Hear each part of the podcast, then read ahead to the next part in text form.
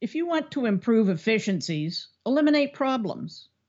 If you want to reduce unwanted turnover, eliminate problems. If you want to better serve your customers, eliminate problems. It's pretty obvious to most manufacturing leaders that problem solving that actually eliminates problems forever is a fundamental opportunity. So, why do so many companies struggle with effective problem solving?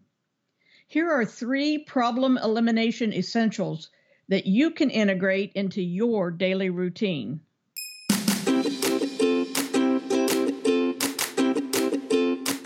My name is Becky Morgan, and you're listening to my podcast series, Finish Strong.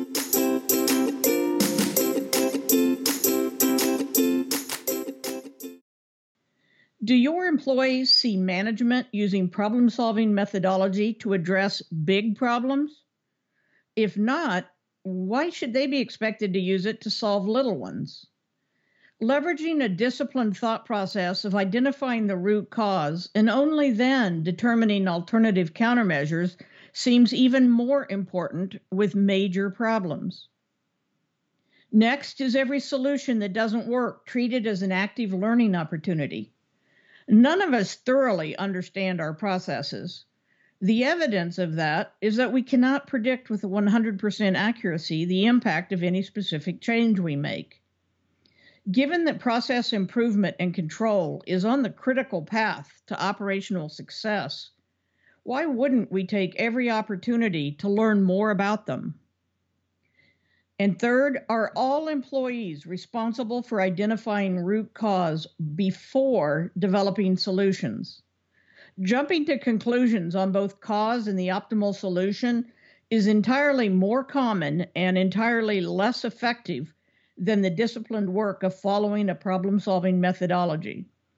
Measure twice and cut once. We've heard it, know the axiom to be wise, yet some of us choose to behave otherwise. It's not that hard to stand above the crowd when the crowd continues to take ineffective shortcuts. Integrate these three essentials into your culture, and you'll wave at the competition in your rearview mirror.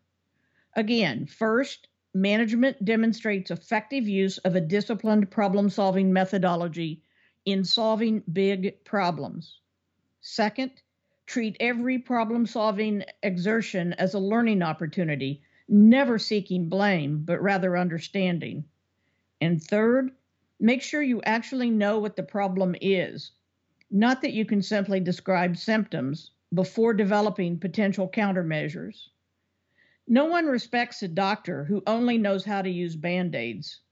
And we all respect a leader committed to eliminating problems from the business forever.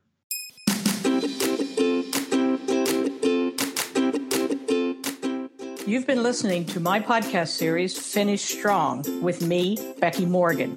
For more information, visit my website at www.fulcrumcwi.com.